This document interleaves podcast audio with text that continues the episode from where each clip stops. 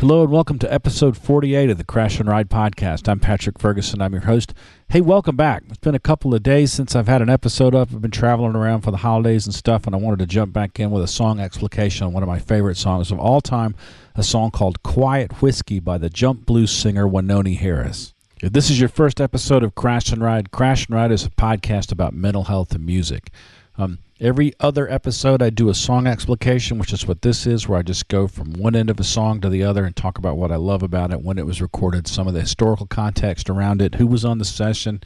I mean, if that information exists, like some of this stuff is kind of obscure. The Wynonie Harris session we're going to talk about today was cut in 1953, and I, I, don't, I don't know who's on it. It's, there doesn't seem to be anything on the internet about who played the saxophone solo and that kind of thing. But I'm going to tell you everything I could find out about this track. So um, the other episodes of Crash and Ride that aren't song explications are long form interviews where I talk to musicians who've survived anxiety, depression, and addiction. The idea being that if we could talk openly and honestly about our suffering, we could start to see some of ourselves and others and all get better at the same time.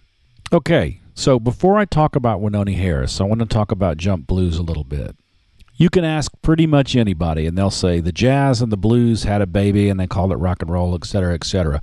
But they don't talk about the transition period like the 1930s were the sweet bands, big band dance orchestras, Benny Goodman, Tommy Dorsey, Glenn Miller, early Duke Ellington, like this sort of big band swing orchestra, highly orchestrated kind of um, jazz ensemble, large big band jazz ensemble playing.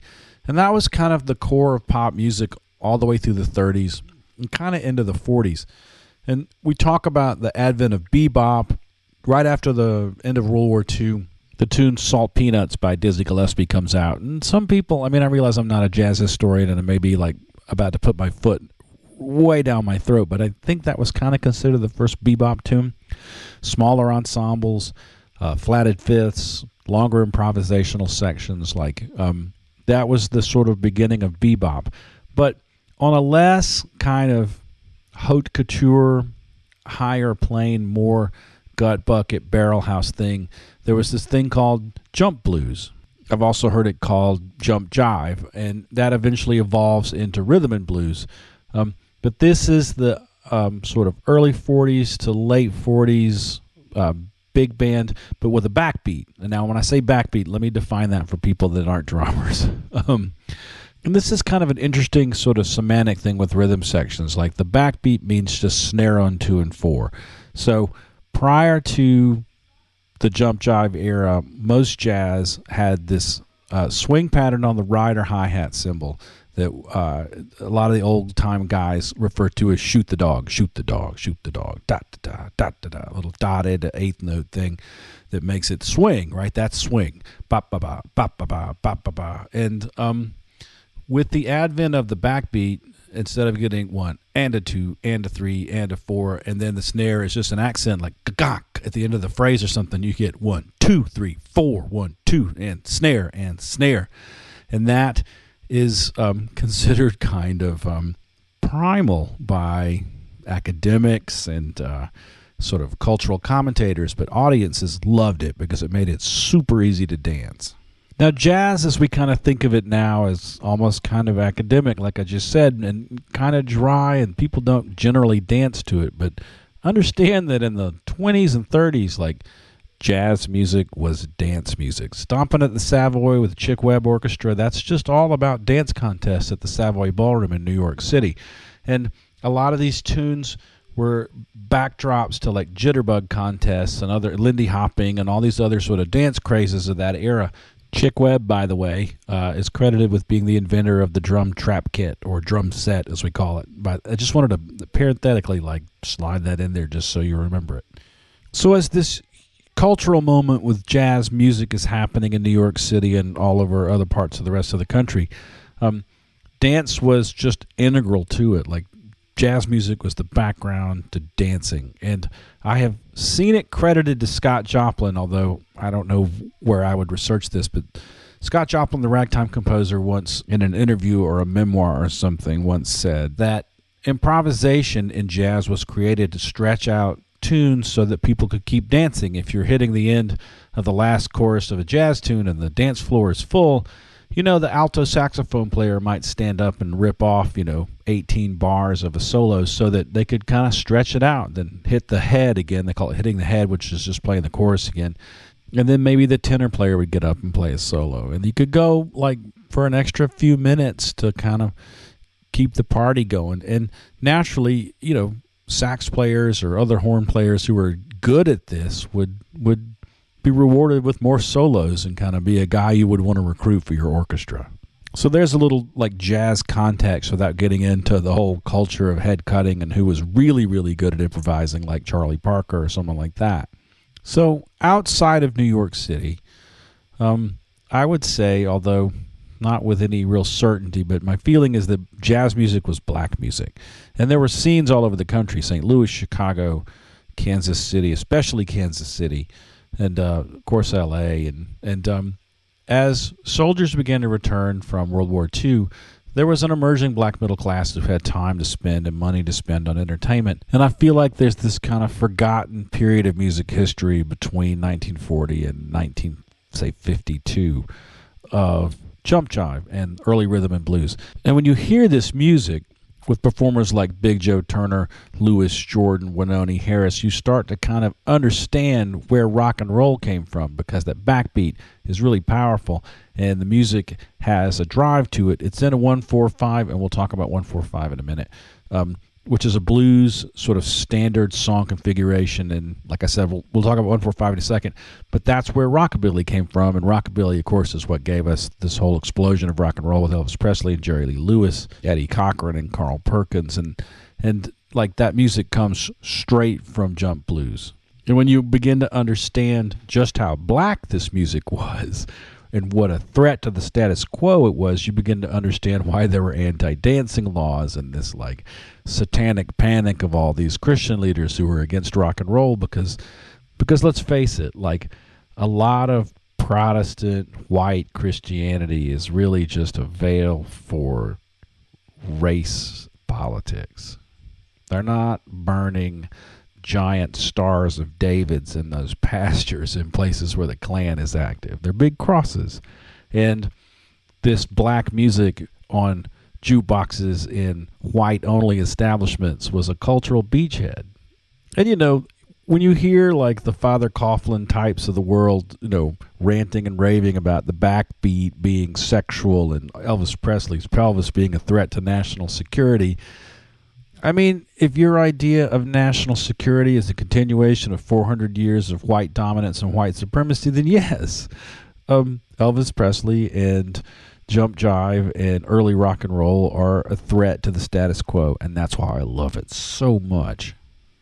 You know, my my stepfather once told me a story about being in a movie theater when Blackboard Jungle came out. Blackboard Jungle had one of the first movie soundtracks that was exclusively rock and roll tunes, and one of them was Bill Haley's Rock Around the Clock.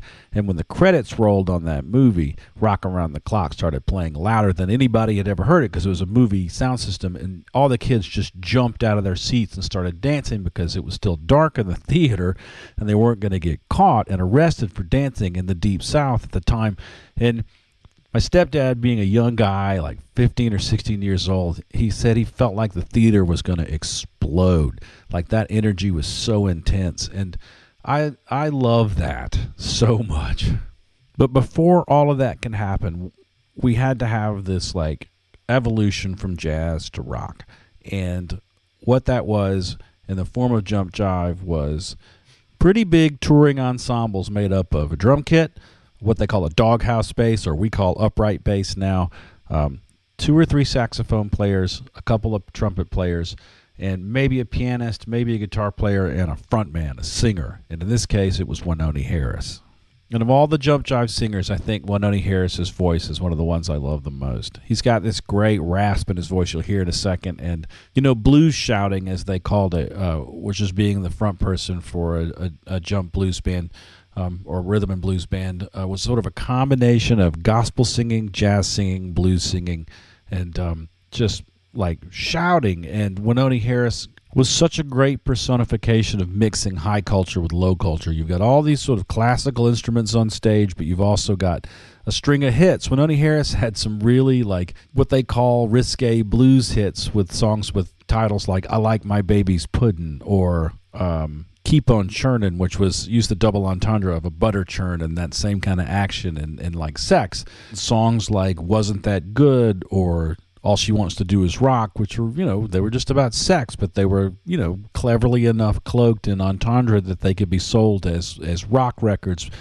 you know, under the rubric of race records, which both black and white audiences bought white audiences, mostly because it was risque and a way of kind of, you know, wink, wink, it's dirty. And, um, you know, Wynonie had 15 top 10 hits in his life, and a lot of those were those kind of tunes. Yeah, so Wynonie Harris, born August 24th, 1915, in Omaha, Nebraska. Um, he was a high school dropout at the age of 16. He was part of a dance team with a woman named Velda Shannon. Uh, in the 30s, he traveled to Kansas City, or actually right around 1940, and he saw Blues Shouters for the first time. Uh, he's probably part of the dance team. He went to Kansas City and he saw this whole new rhythm and blues jump blues movement starting, and he thought I could do that. And so he ended up becoming a singer in a band called the Five Echoes. He also played in a band called the Sultans. He was a singer and guitar player in a guy named Preston Love's band. And then in 1940, he moves to Los Angeles and becomes um, a sort of staple performer at a club owned by Curtis Mosby, who was a black entrepreneur at that time uh, in Los Angeles and became known as Mr. Blues. Now, from 1942 to 1944, there was a musician strike in Los Angeles, and a lot of acts who had had regular gigs there uh, were forced to get out on the road and make a living touring. And it was while he was on tour in 1943 that he was spotted at the Rum Boogie Club in Chicago by Lucky Millinder. And Lucky asked him to join his band. Wynonie Harris joins the Lucky Millinder band on March 24th of 1944, and that band moves to New York City. Now, in 1944, Preston Love, who had played in a band with Wynonie back in Omaha, joins Wynonie in New York City and joins Millinder's band too. And it is with the Lucky Millinder band and his old friend Preston Love that Wynonie Harris finally gets into a recording studio in 1944 and cuts two sides, one of which was Who Threw the Whiskey in the Well, which was the biggest hit for Lucky Millinder's band of all time. It was number one on the Billboard charts. It remained on the charts for five months. Now, there's a lot of information out there, especially on Wikipedia if you want to research it. But like the Lucky Millinder Band then goes out on tour in support of Who Threw the Whiskey in the Well, and then Wynonie and Lucky fall out over money at some point, and that's when Wynonie becomes a solo performer, and that's when he starts the string of hits of all the sort of race record, double entendre records, but also some really solid stuff like this tune, Quiet Whiskey. This is around 1945. Wynonie bops around to a couple of different labels, but eventually settles on the King Records label, and he cuts two sides there with a young piano player from Birmingham, Alabama, named Herman Sonny Blount. That's in 1946. Now, I know a couple of you out there are nerds like me who just drop their cup of coffee on the floor because Herman Sonny Blount is the man who became Sun Ra. In this whole story, that's one of my favorite weird little coincidences that Sun Ra and Wynonie Harris cut tracks together right after the war in 1946 at the height of jump blues. So through the rest of the 40s and into the early 50s, Wynonie is cutting singles and having hits and touring and doing really well. In 1951, he records a cover of Don't Roll Those Bloodshot Eyes at Me, which may be his most famous performance. Lots of folks have heard that tune. But then in 1953, he cuts Quiet Whiskey. I'm sure the tune is cut with like a King Records house band. I don't have any idea how to find out who the personnel are on the track, but uh, it begins uh, like a Cole Porter tune with a little intro and this kind of bell-like, maybe glockenspiel or something accompanying a little poem, almost a nursery rhyme, really, where Wynonie addresses a bottle of whiskey as if it was a person. Whiskey, whiskey on the shelf. You were so quiet there by yourself. Things were fine till they took you down and open you up and passed you around. Now, understand this is just a few years after Prohibition is ended. And when they talk about whiskey, in my mind, we're talking about white lightning because a lot of Wynonie's stuff is earthy, it's not super urbane. And while most folks think of corn liquor, white lightning, moonshine, whatever you want to call it, as being a hillbilly thing, I grew up with it being a thing that people had who liked strong whiskey and had connections with country people, black, white, whatever. And I, I actually have a pretty terrifying and hilarious story about some Irish guys that were staying with me once and discovered a mason jar full of moonshine on a high shelf when it was well past time for everybody to start winding down and go to bed because everybody had already been drinking and it was like you guys don't want any of that action that's going to end badly and it kind of went the way this song goes so yeah let's let's jump into the song whiskey whiskey on the shelf you were so quiet there by yourself. Things were fine till they took you down and opened you up and passed you around. It starts so peacefully, right? It's like the calm before the storm. Like everything's fine. It's just a little get together. We're going to get this jar of whiskey down and open it up. John was the first one to pull you down. He took one drink and he started to clown. Whiskey has already claimed its first victim. John took one sip and started to clown. Uh, you know, that's such a moonshine story. You know, we used to refer to it as hillbilly LSD. Like you sit around sipping it for like half an hour. The next thing you know, you're running through the woods with no pants on, going. Passed you to Hazel, Jane, and Jack. Penelope got you and passed you right back. This is such a classic sort of whiskey story. John was the first one to pull you down. He took one drink and started to clown. Passed you to Hazel, Jane, and Jack. Penelope got you and passed you right back. Oh, there's my new clock talked about that in the intro to the last episode. I have a beautiful old clock that belonged to my great grandfather. It's on my mantle now, and it's 10 o'clock, so it's going to ring a few more times. I forgot to count, so I'm just going to wait. Oh, that was 10. All right. That old clock was in my great grandfather's family until he passed it to my grandfather, who kept it in his house for 60 or 70 years. And then when he passed, it went to my mom's house, and then when she passed, I got it. That clock's 140 years old, 130 years old, something. Anyway, keeps perfect time now that I figured out how to wind it. And um, anyway, that's a bit of a digression, but that's that's my new clock. Yes, so Penelope appears to be the only person at the party with any sense. Penelope got you and passed you right back. And then almost immediately, like so many parties where the hard liquor comes out, this thing starts to spin out of control. The doorbell rang, and what did you see? In walked Henry, Fred, and Marie. They hit you high, they hit you low, they hit you fast, and they hit you slow. The doorbell rang, and what did you see? In walked Henry, Fred, and Marie. They hit you high, they hit you low, they hit you fast, and they hit you slow. I absolutely love the timbre of Wynonie Harris's voice. It's not just because it's got this great rasp, but there's this incredible musicality to it and I want to call your attention to what happens when he hits the end of that phrase. This is not like a session that was recorded in multiple takes. I guarantee it. There was probably like four microphones. Wynonie got one. There was one pointed at the rhythm section. There was one pointed at the band, and you know, like maybe one more. And and it was all probably done in three or four takes as a single take. So when Wynonie hits the end of that first verse, he's headed into a big note at the beginning of the first chorus, and there's this gasp for breath. Listen closely. They hit you fast and they hit you slow. Man, that's so real. It's so good. This is not an auto tune session or a multi track session.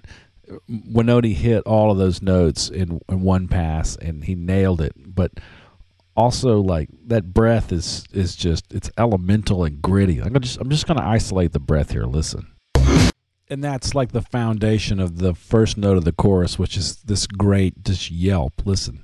Whiskey! I'm sort of surprised no one has ever sampled just the whiskey there for a hip hop track or something where that's looped because it's so great and bell like and, and it's just got such a great timbre. He's got such a great voice. I just I love his singing voice so much. Here's the whole chorus. Whiskey on the shelf. You were so quiet there by yourself. Things were fine till they took you down, opened you up and passed you around. It's genius, isn't it? I just love this tune so much because that chorus is so great. And it, it's just restating the, the intro, you know, the sort of nursery rhyme intro. And the whole thing's got this almost Dr. Seuss like meter, but uh, it's dance tune. And it's a dance tune about a party uh, gone out of bounds, to borrow a phrase from my uh, hometown compatriots, the B 52s. Now, before we start talking about the sax solo, which is going to take a big chunk of my attention because it's so good, I want to talk about the form of the song a little bit. The tune is in A flat, and it's a 145 blues tune. a lot of this like jump blues, early rockabilly, early rock and roll follows the format 145. Now I said earlier we talk about what 145 means. So let's say we start a major scale on A flat. It'll sound like this.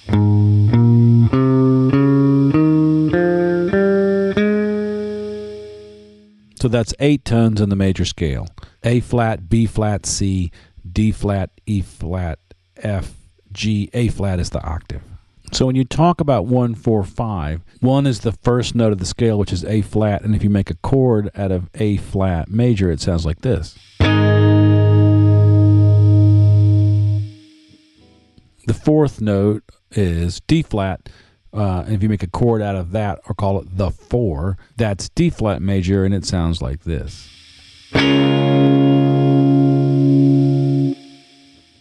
And finally, to complete the one, four, five progression, you have the fifth note of the A flat major scale, which is E flat or the five. So there's, I'm sure, like a half dozen music theory guys out there shaking their heads like, I can't believe we're talking about 145. But like, if you're like me, you grow up hearing the phrase 145 blues or um, 12 bar blues with 145 or whatever. And you were like, okay, 145. Is that like, is that an address or something? Like, I don't know. And it wasn't until I got really serious about guitar that I found out that like the numbers of the notes in the scale make the chords, which make the progression.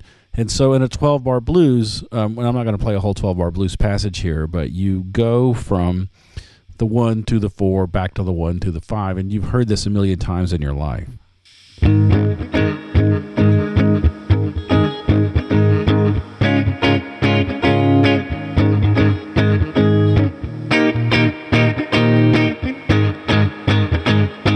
Well, I said I wasn't going to play a whole 12 bar blues, and then I played a whole 12 bars, but um, that's the basic structure of the verse and the chorus in this tune.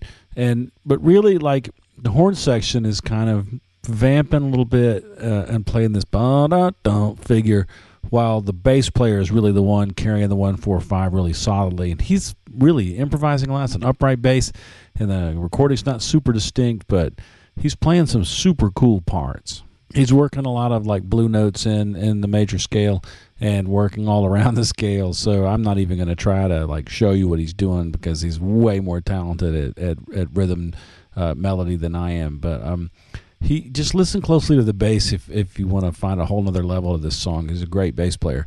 And then then the saxophone solo starts. Let's just play that real quick.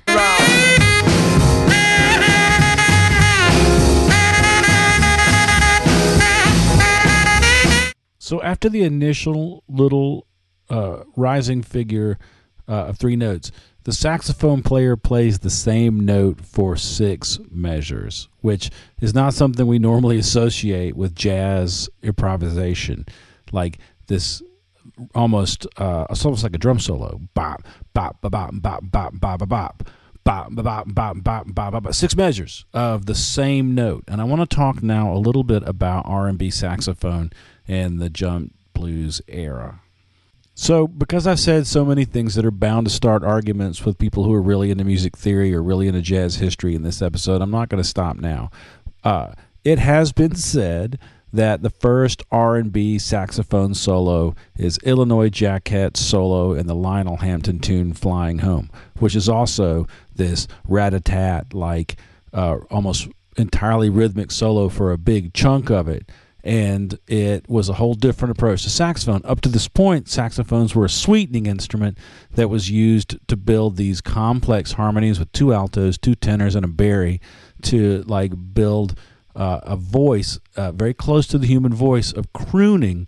And then Illinois Jacquet comes out with this, and he's also just an amazing player and did some sessions with Wynonie on Philo Records before he jumped to King Records, I think. And he was this like guy who was willing to bring the barrel house gut bucket thing to saxophone.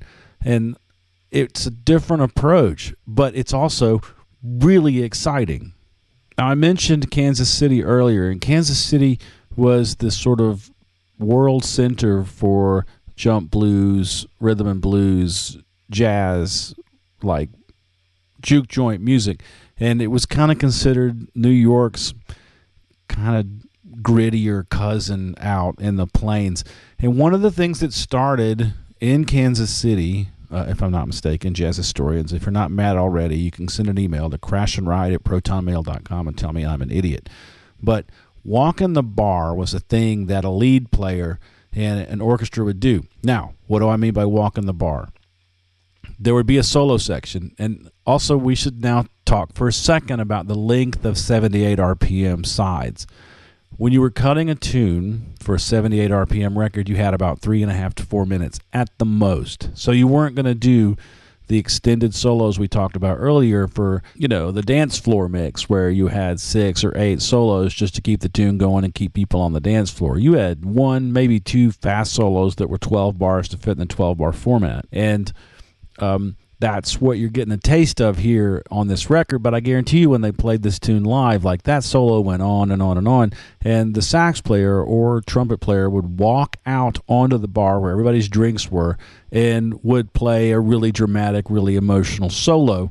And uh, it wasn't always the most technically adept performance. Now, I found an interview with Benny Golson, who was a great sax player from that era, and he was talking about walking the bar.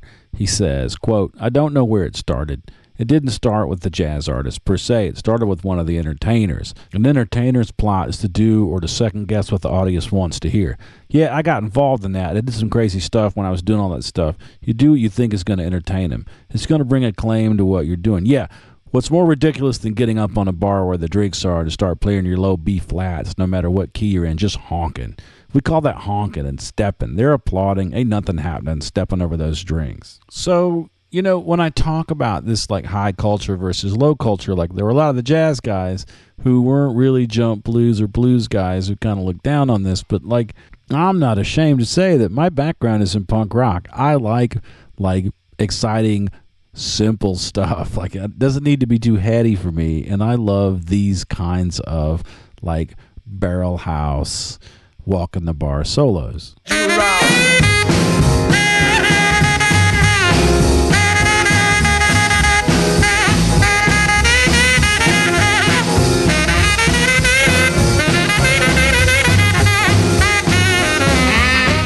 I'd give just about anything to have seen that live and to witness that solo, especially the long version because um, I just think it smokes. And I'm sure that as it went on, it would get more and more complex, but also would probably eventually like come back downtown like a cannonball and go back to that like polyrhythmic, like blasting pattern. I I just dig it, man. It's exciting. All right, so we're on to the next verse. Most of the band has returned to kind of a pocket thing, except for those horns that are playing that sort of hook figure. Um, by the way, notice the drums are just slamming two and four all the way through this tune, which was, you know, sacrilege for jazz guys at that time. Like the hardcore jazz guys, snare drum was an, accent instrument. It was not a timekeeping instrument. That was for the ride cymbal. So this is funky and downtown and dirty. Um, the lyrics for the next verse go Killed you dead and wanted another they reached on the shelf and grabbed your brother. It's a shame the way they did you in. They reached up and got your brother gin. So now we're out of whiskey and we're moving on to other liquors. Killed you dead and wanted another. They reached on the shelf and grabbed your brother. It's a shame the way they did you in. Then reached up and got your brother gin. So far, we've only discussed. Um, alcohol that was brewed at home, you know, bathtub gin and white light and whiskey. Um, but in the next verse, uh, they find a bottle of wine. Grandfather Wine began to tremble with fright, wondering if the party was going to last all night. Grandfather Wine knew without a doubt he was next in line if the juice ran out. Another great heaving gasp for breath as we go into the second course. Second course, a little more understated than the first, but it sets up the actually slightly better sax solo. Whiskey on the shelf, you were so quiet there by yourself. Things were fine till they took you down, open you up and pass. A couple of things I want to point out um, in the chorus of the hand claps course, which are great, and also just as they're coming back to the end of the chorus before the solo, there's a great little bass walk down, dome, dome, dome, dome, and the snare drum does this great like little 16th note ruff before the sax kicks off. Listen. Until they took you down, open you up and passed you around. I guess it's like three E end to four E end to, and it mimics the pickup for the sax that's coming in, which is one E end to two E end and um, and then of course the sax just blows the roof off. And passed you around.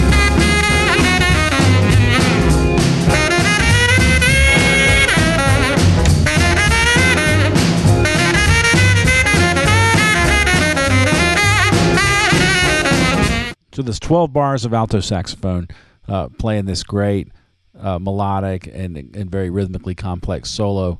Alto sax is the sort of higher pitch of the two saxophones in this ensemble, um, and it's it can be kind of screamy and it's a little raspy in this solo, but not crazy. It's not doing that screechy thing that makes your dog turn his head sideways. We get 12 bars of that, and then the tenor player steps forward and plays this much cooler, almost sultry solo, and we get 12 bars of like kind of, I don't know, man. The, I hate to use the word creamy because it's kind of cheesy, but like this is a great sounding solo. Listen.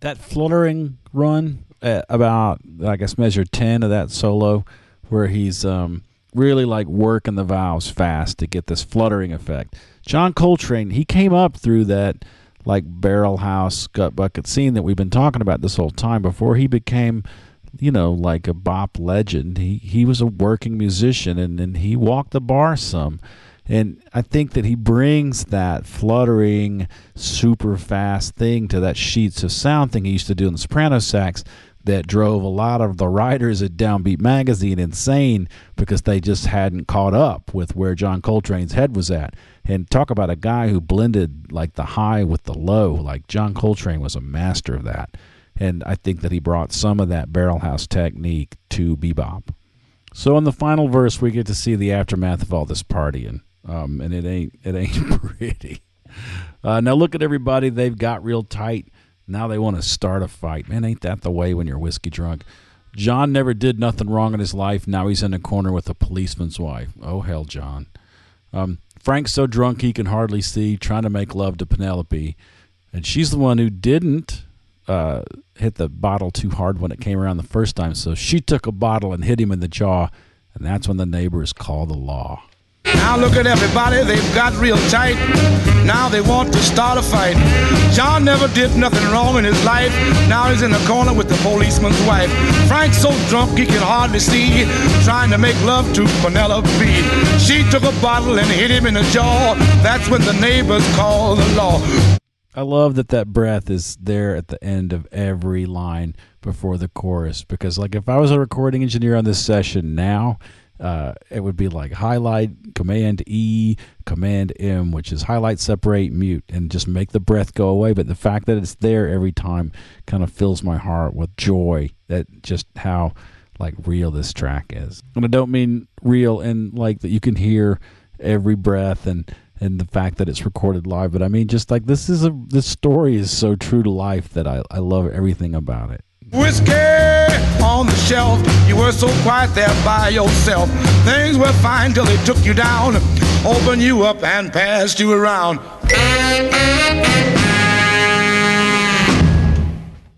One last chorus and a coda with some xylophone.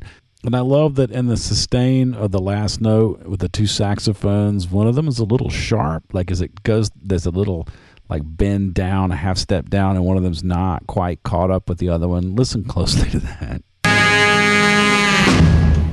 And of course, the buzz roll on the snare to the like nice solid thump of that giant kick drum. You can tell how big that bass drum is just by hearing how it echoes in the room. It's really great sound. Some kind of weird noise there too. Like it's a very like gritty, real recording session. I think it was recorded in New York. King Records was based out of New York. I don't think there was any reason to go zipping around the country to make records back then. I think you did them between tours and got them knocked out and went out and played shows. So Yeah, that's Quiet Whiskey by Wynonie Harris. It's one of my favorite tunes of all time. If you enjoyed this at all, I, I can't recommend enough. Like, I envy people who haven't really jumped into that whole post war jazz era because it's just so rich. There's so much good stuff.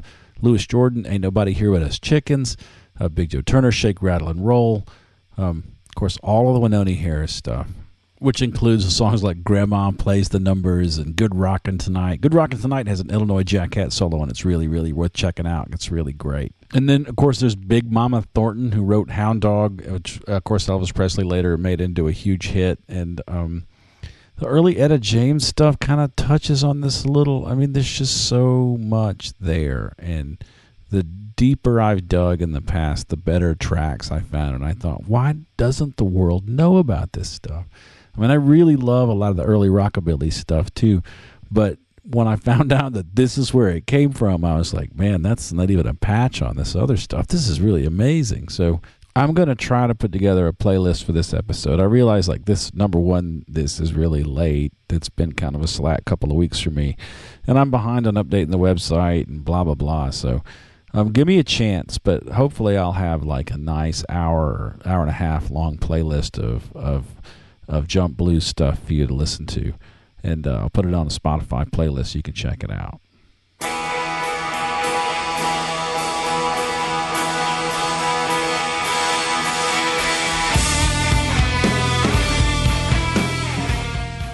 All right, that's episode 48 Quiet Whiskey by Wynonie Harris. Thanks for listening. Uh, thanks to our erstwhile producer, Jake Kreger. He is getting the YouTube channel updated. By the time you hear this, it may not be fully ready to go, but before too long, we're going to have a YouTube channel, which means at some point you may see my ugly mug on there. Um, Jake is an incredibly hardworking guy, and he sends me show notes after every show. If the show is better than it used to be, or the first time you heard it, that's all due to Jake. Thanks also to Gene Wolflick and the Powder Room. The Powder Room provides all of the music that you hear on Crash and Ride, except for, of course, the Wynonie Harris stuff you heard on this episode, but that's all from their first record called Curtains. You can find it at thepowderroom.bandcamp.com. Download that record, throw them a couple of bucks. Also, check out the record Lucky, which I played on. I didn't play on Curtains, but I was in the Powder Room long enough to play on the record Lucky. Um, they're great guys. Gene Wolflick has been out on the road with the band Plaque Marks. Uh, they open for the Jesus Lizard somewhere. I'm super jealous of uh, Gene. He's a really great guitar player. He's a left-handed wonderkin uh, like mind-bendingly great guitar player. Um, hopefully, I'll have some links to his new band stuff. Uh, he's got a band called Dream Tent, so you know Gene's out there. He's plugging away. He's a really, really great musician, and, and I'm really glad to know him. Uh, thanks to Heil Audio, they gave me a great deal on a pair of PR40 microphones. That's what I use for all of these broadcasts. Um, they were a huge improvement over the microphones I used to have. Back in the day when I had a recording studio, I used the PR40 on snare drum, kick drum, and sometimes bass cabinet. I've also discovered now they're they're great broadcast microphones, and I'd recommend them if you're thinking about upgrading the audio on your podcast. All right, man, I'm sorry I was gone for so long. I apologize. Uh, maybe some of you guys got caught up. I know I've been shotgunning you with content the past few months, so um, but uh, it's good to be back, um, and it's good to be with you guys again. So until we speak again, take care of yourself.